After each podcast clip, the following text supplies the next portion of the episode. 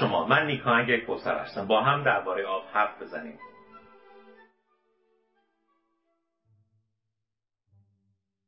زنده شدن زاینده رود برای همه ما مهمه. اما سوال بزرگتر این است که به چه قیمتی؟ آیا به قیمت نابود شدن کوهرنگ و کاستن از سهم و حقابه کارون؟ عدالت محیط زیستی زمانی برقرار هست که منافع و مذرات به عدالت تقسیم بشن میان همه مردم اما وقتی سهمی به یک گروه برسه و سهمی از یک گروه گرفته بشه این بیعدالتی هست بسیاری از مردم در کشور ما درباره حوزه آبریز چیزهایی شنیدن اما واقعیت های اون رو ازش شاید اطلاع نداشته باشند. دکتر احسان دانشور مدرس دانشگاه و همچنین مدرس کارگاه های آموزشی در فضای آنلاین در روزهای اخیر به ویژه کارگاه آموزشی گفتاب در این باره توضیح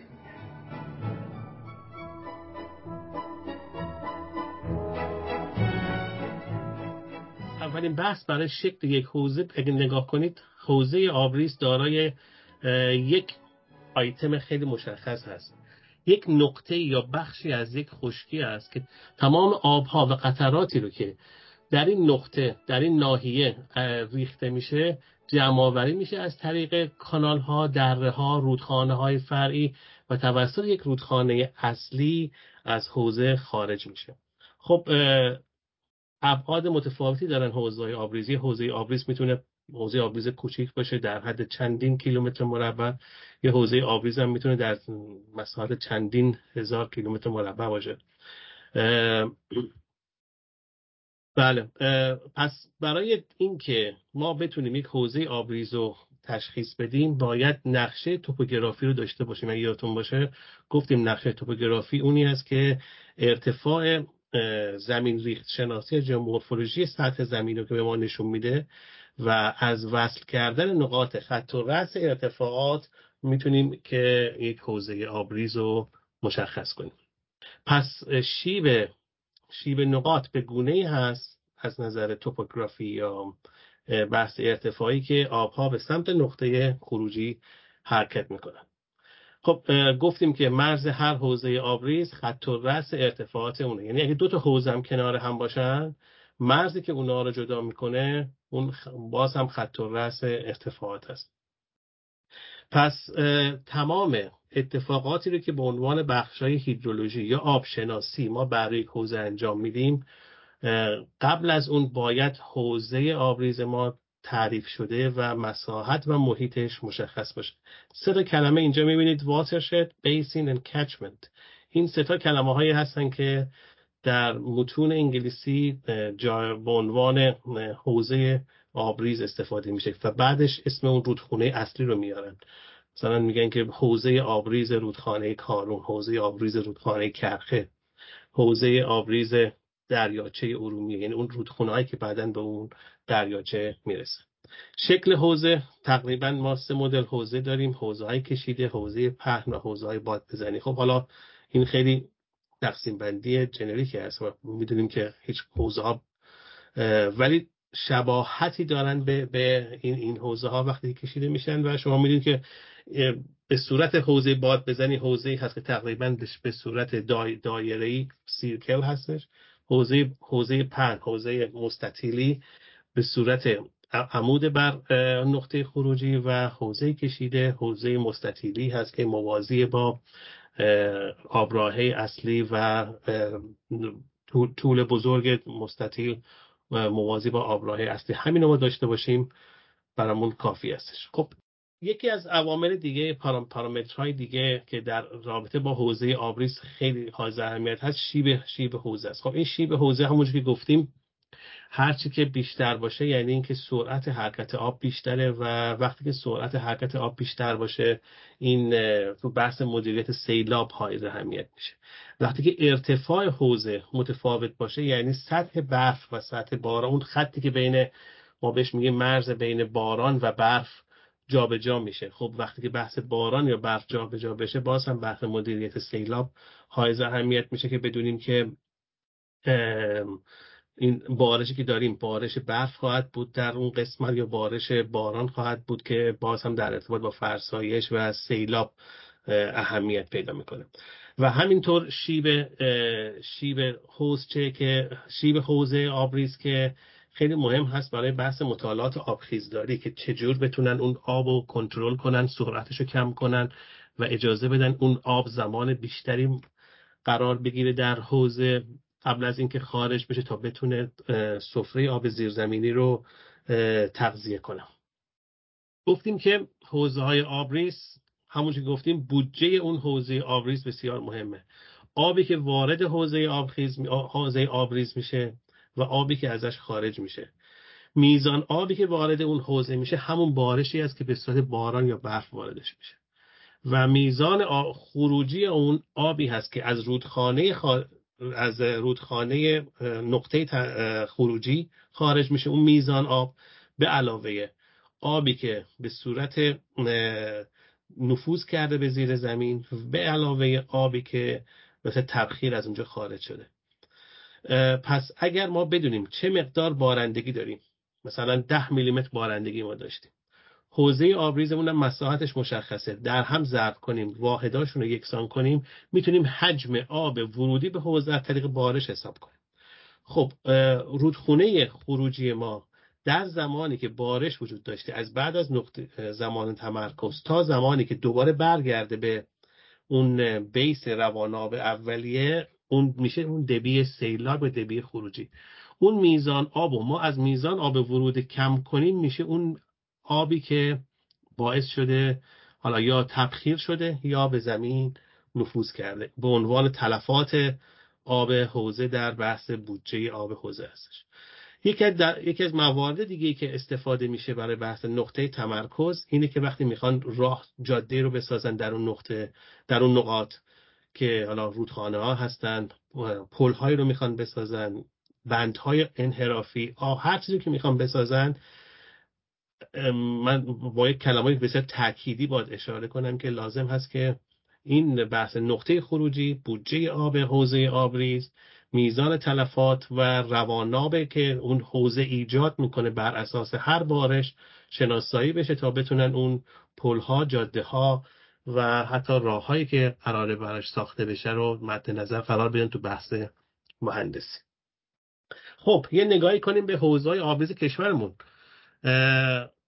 این نقشه که شما می‌بینید الان حوزه های آبریز اصلی کشور نشون میده. حوزه آبریز خلیج فارس دریای عمان حوزه آبریز مرکزی حوزه آبریز هامون حوزه آبریز سرخس حوزه آبریز دریای خزر و حوزه آبریز دریاچه ارومیه.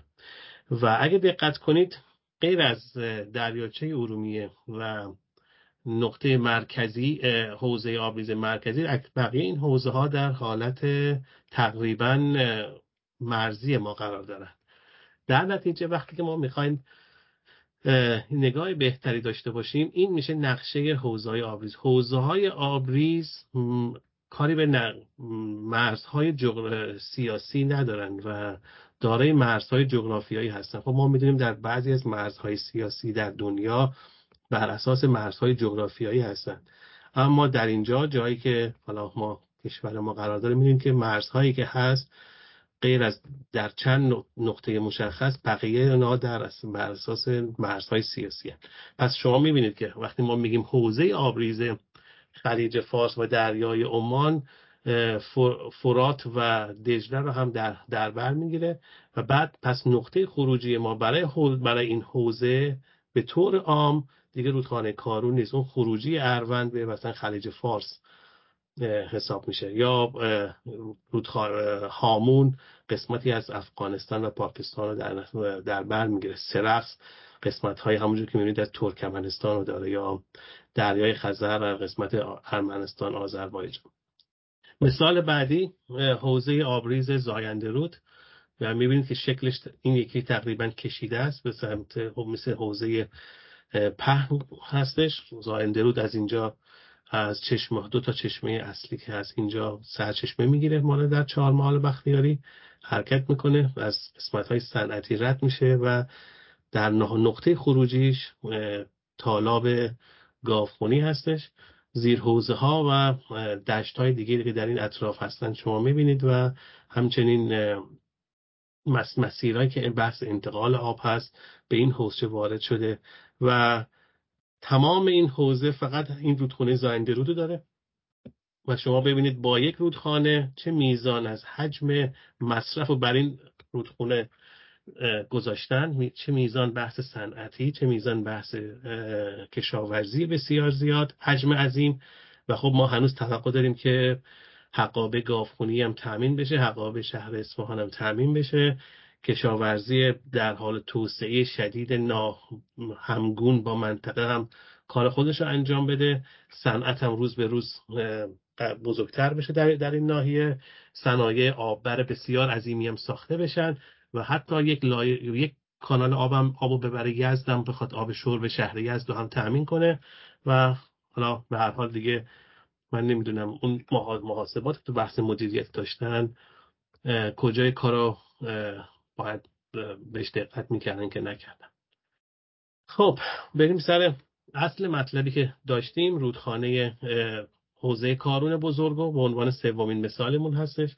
همونجور که می‌بینید تو این نقشه الان حوزه, حوزه, های, فرعی کشور هستن که رود حوزه رودخانه حوزه کارون بزرگ جزی از حوزه خلیج فارس و دریای عمان هستش و موقعیت موقعیتش در, در, در این تصویر شما میبینیدش. در این تصویر حوزچه های فرعی که در حوزه آبریز کارون بزرگ هستند چهل و دو تا حوزه یا محدوده مطالعاتی هستند در بعضیشون دشت تشکیل شده در بعضیشون دشت تشکیل نشده. فقط بحث حوزه فرعی هستند نکته مهم اینه که همون که گفتیم حوزه های آبریز تبعیت نمی‌کنن از مرزهای سیاسی. حوزه های آب سفرای آب زیرزمینی در جاهای هم همشکل هستند با حوزه های آبریز فرعی در, در جاهایی نیستند این نکته هم یادمون باشه. اینکه ما بخوایم به اسم توسعه با استفاده از فناوری ها طبیعت رو نابود بکنیم تا اقتصاد چرخش به چرخه دوام اون توسعه و دوام اون اقتصاد رو بسیار کم خواهد کرد. توسعه پایدار با روش های منطقی به دست میاد نه روش هایی که به هر قیمتی طبیعت رو نابود کنیم. دکتر کاوه مدنی درباره توسعه و توهم توسعه توضیح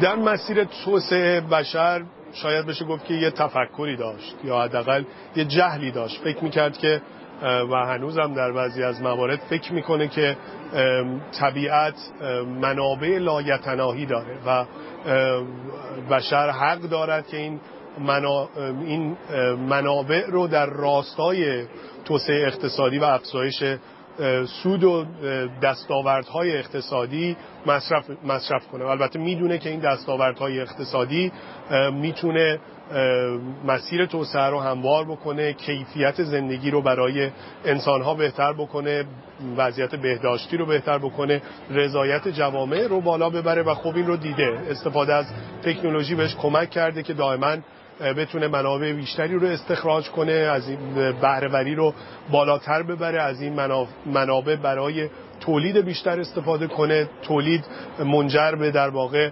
محصول شده محصول رو فروخته کسب درآمد کرده و تونسته سرمایه گذاری بیشتری بکنه و همین چرخه رو ادامه حالا با همین تفکر بدون اینکه بدونه که اثرش روی چرخه طبیعت چیست چه اثراتی می‌تونه روی سیستم آب و هوایی بذاره رو چرخه هیدرولوژیک بذاره فکر می‌کرد که باید هر آبی رو هر جایی که می‌بینه بیاره و بندازتش توی این چرخه تولید اقتصادی. پس شروع کرد با ساختن سدها انحراف آبها و استفاده از موتور ها آب رو از مسیر رودخانه منحرف کرد. یاد گرفت یا به بقیه یاد داد که آب رو هر موقعی که دلش می‌خواد و هر, هر جایی که دلش می‌خواد مصرف بکنه. دوست نداشت. بعضی از فصلها که آب زیاد داشتن بس آب رو اومد اون در اون فصلها پشت صد ذخیره کرد نذاشت اون آب برسه به طبیعت سهم طبیعت داده بشه. در بعضی از موارد که آب کم بود در بعضی از فصول دوست داشت به دسترسی به آب بیشتری داشته باشه. آب رو ذخیره کرد برای اون فصلها تونست یک الگوی مصرفی برای خودش درست کنه که لزوما از الگوی میزان طبیعی آب در هر منطقه و در هر زمان تبعیت نمی‌کنه. خب دسترسی به پمپ داشت یکی از کارهایی که کرد این بود که اومد چاهای عمیقتری حف کرد و برداشت از آب رو یا اینکه دستکاری در طبیعت رو فقط به آب سطحی محدود نکرد. رفت سراغ آبهای زیرزمینی و اونجا هم تا تونست دخل و تصرف کرد و منابع آبی که طی سالها ده ها سال و صدها سال و هزاران سال اونجا ذخیره شده بود رو برداشت کرد و انداخت باز هم در اون چرخه اقتصادی برای اینکه بتونه به بقاش ادامه بده و برای اینکه بتونه کیفیت زندگی رو به زم خودش بالا نگه داره. خب اینها هم کافی نبود. یکی از مشکلاتی که باش مواجه شد این بود که بالاخره یک کفگیر به ته دیک خورد و نه آبی کافی بود که در سطح ذخیره بشه و نه آبی کافی بود. در سفره‌های آب زیرزمینی باقی مانده بود که برداشت کنه. بنابراین فکر دیگری در واقع به ذهنش رسید و این بود که آب رو بره از جاهای دیگر بیاره برای اون جایی که خشکه و انسانها فعالیت های انسانی به انزه کافی و منزه نیازشون دسترسی به آب ندارن. فعالیت های کشاورزی فعالیت های سنتی زندگی که براش آب شرب لازمه و بهداشتی که براش آب شرب لازم پس با این تفکر رفت و آب رو از جاهای دیگه برداشت اوورد فکر می‌کرد که به توسعه کمک می‌کنه. فکر می‌کرد که این راه خوبی است و طبعاتش رو سالها بعد در نقاط مختلف جهان دید. وقتی که آب رو از جایی برداشت نه تنها شرایط اون منطقه رو دستکاری کرد توش اون مبدع رو که اون مبدع بین آب طبیعتش در یک روزی متکی بود و سالها بعد و ده ها سال بعد شاید انسانهای اون منطقه هم که به توسعه دست زده بودن و می‌خواستن کیفیت زندگی بهتری داشته باشن به اون آب نیاز داشتن و این آب جای دیگری رفته بود و براش چکی خلاصه کشیده شده بود و اونجا بدهکاری وجود داشت. حالا این اتفاقات فقط در مبدع نبود که ایجاد مشکل کرده بود. در مقصد یه اتفاق عجیبی افتاده بود. اوایل همه چی خوب بود. آب جدید اومده بود و آب جدید به توسعه و ادامه مسیر فعالیت ها کمک می‌کرد. اما خیلی زود بعد از اون وقتی مسیر توسعه ادامه پیدا کرد وقتی صنایع کشاورزی و جمعیت به ادامه رشد خودشون در واقع به مسیر رشد خودشون ادامه دادن باز دوباره شرایطی تکرار شد. مصرف بیشتر از موجودی بود. مهم نبود چقدر از این آب از منابع آب زیرزمینی میاد چقدر از منابع سطحی داخل اون حوزه و چقدر از از حوزه های دیگر. مهم این بود که باز هم آب کافی نبوده. حالا شرایط انقدر بده که نمی‌تونی در حوزه در واقع مبدا مشکلات رو حل کنی نه حوزه مقصد حالا همون بشر داره فکر می‌کنه که اگر نمی‌تونه دیگه از منابع آب سطحی شیرین آب برداشت بکنه بره سراغ شیرین کردن آب دریاها و با همون فلسفه آب رو از مناطق دوردست جابجا کنه. یا فرزن یک راه دیگر که راه حل تکنولوژیک هست و, و مبتکی بر فناوری اینه که آب, آب پسابش رو تصفیه کنه و اون رو بیاد استفاده کنه. نکته ای که اینجا مهمه در نظر بگیریم اینه که تکنولوژی همیشه می‌تواند مفید باشد و تکنولوژی حتما بخشی از راه حل خواهد بود. چه برداشت از آب چاه چه, حداقل در این زمان در این نقطه از تاریخ که ما توی زندگی می‌کنیم هنوز حتی صدها می‌تونن کمک بکنن به بشر و برای توسعه حداقل راه بهترین راهکارهای جایگزین برای اون رو نتونستیم پیدا بکنیم. صدها هم حتی بخشی از راه حل بودند و خواهند بود. برداشت از منابع در واقع انتقال آب میان حوزه‌ای و آب شیرین کردن آب دریاها و تصفیه پساب هم می‌توانند بخشی از راه حل باشن اما بشر جایی دچار مشکل میشه که فقط فکر می‌کنه که از طریق تکنولوژی باید مشکلش رو حل بکنه. فراموش می‌کنه که باید یه سری شروط وجود داشته باشه برای اینکه بگه من از کدوم راه حل در چه زمانی و در کجا و با چه مقیاسی استفاده می‌کنه. خیلی فرق وجود داره بین یه بند انحرافی کوچیک با یه صد بسیار بزرگی که در واقع مخزن بسیار بزرگی داره و طبیعت رو داغون می‌کنه و دگرگون می‌کنه. خیلی تفاوت وجود داره بین برداشت آب از عمق پنج متری و عمق 200 متری. خیلی فرق وجود داره بین شیرین کردن آب در لب لب ساحل جایی که انسانها دسترسی در واقع آب آشامیدنی سالم ندارن و بهداشتشون داره به خطر افتاده. با جایی که کیلومترها دورتره و اون آب شیرین شده رو می‌خواد برای صنعت و یا کشاورزی غیر پایدار استفاده کنه. پس پس اینجا حواسمون باید باشه که ما هیچ موقع حسمون یا جنگمون یا یا اون خشمی که داریم نباید بر علیه تکنولوژی باشه نباید بر علیه راه حل باشه بلکه بر علیه نحوه استفاده از اون راه حل. وقتی می‌خوایم یک مریض رو درمان بکنیم حتما به دارو و ابزارهای درمانی نیاز داریم. فناوری می‌تونه کمکمون بکنه. اما فقط فناوری و دارو نیست که می‌تونه یک مریض رو نجات بده. حتما نیاز وجود داره که اون مریض هم الگوی زندگیش و نحوه, نحوه زندگیش و رفتارش و نحوه غذا خوردنش رو تغییر بده. در خیلی از این موارد ما فکر نکردیم که در کنار افزایش دسترسی به منابع آب بیشتر ما نیاز به کاهش برداشت و کاهش مصرف آب داریم برای اینکه بتونیم اون تعادل رو برقرار کنیم. تفکری که فقط می‌خواد کمبود آب رو از طریق افزایش منابع حل بکنه اون تفکری که متاسفانه در دنیای در حال توسعه هنوز برقرار دنیای توسعه یافتم هنوز ازش رنج می‌بره این ما رو به قهقرا می‌بره و وضعیت ما رو بدتر و بدتر می‌کنه. متاسفانه به خاطر اینکه ما میزان اتکامون به این منابع بیشتر و بیشتر شده آسیب پذیری جوامع بیشتر میشه و در این بازی هم فقرا هستن که میبازن کشاورزان هستن که نهایتا بازنده میشن. اون بخش هایی که قدرت اقتصادی لازم رو ندارن که برن به جنگن یا قدرت سیاسی لازم رو ندارن برای اینکه بتونن بخشی از اون آب رو مال خودشون بکنن. طبیعت مظلومه که زبانی نداره و صدایی نداره که بازنده خواهد بود. و این از این در واقع از این منظر هم بسیار مهم میشه. که در این بازی این بازی بسیار ناعادلانه است و اون فقرا و ضعفا هستند که بیشتر و بیشتر تو این بازی بازنده هستند و توانایی حل این مشکلات رو نه تنها دارن ندارن بلکه توانایی تطبیق پذیری با شرایط جدید هم نخواهند داشت. اونها هستن که مجبور به مهاجرت میشن. اونها هستن که شغلشون رو از دست میدن و ورشکسته میشن و زندگیشون و همه چیشون از بین میره توسعه در کشور ما به واسطه اینکه ارزیابی اثرات محیط زیستی به درستی انجام نشده مخرب بوده آثارش. درباره ارزیابی اثرات محیط زیستی بارها گفته ایم این انیمیشن رو هم شاید دیده باشید ولی باز اون رو ببینیم. ما رو در شبکه های اجتماعی قرار میدیم تا بتونید در اختیار دوستانتون هم قرار بدید و راجبه این مسئله بیشتر آشنا بشن. اگر تمامی فعالیت ها و کارهایی که ما برای بهبود زندگی خودمون و سایر انسان ها انجام میدیم توسعه نامیده بشه برای اینکه این بهبودی پایدار بمونه باید حواسمون به شرایط منابع طبیعی و محیط زیست در آینده هم باشه. واسه همین قبل از انجام هر پروژه‌ای باید نتایج و اثرات درازمدت اون رو ارزیابی کنیم شاید عبارت ارزیابی اثرات محیط زیستی زیاد به گوشتون خورده باشه. وقتی به اسم توسعه حرف از ساختن صد و پروژه انتقال آب می‌زنه ارزیابی اثرات محیط زیستی کاریه که باید به دقت برای شناسایی و پیشبینی اثرات یک پروژه بر روی محیط زیست انجام بشه.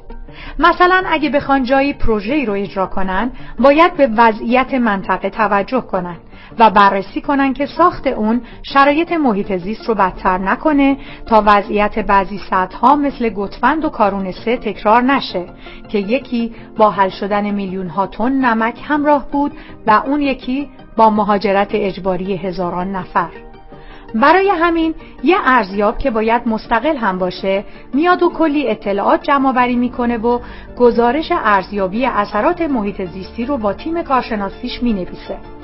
توی گزارش میان فواید اجرای پروژه مثل تأمین مسکن، اشتغالزایی و کاهش ترافیک رو از یک سو و ضررهای اجرای اون رو مثل قطع شدن درختان، تخریب زیستگاه، تهدید حیات وحش و آلودگی خاک و آبهای زیرزمینی از سوی دیگه با جزئیات بررسی می‌کنند.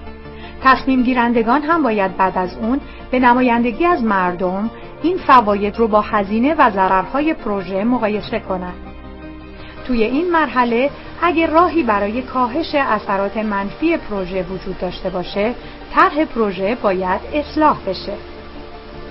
تو این مرحله اگر راهی برای کاهش اثرات منفی پروژه وجود داشته باشه طرح پروژه باید اصلاح بشه. اما اگر ضرر زیان اجرای پروژه بیشتر از منفعتش باشه تصمیم گیرندگان باید جلوی اونو بگیرن.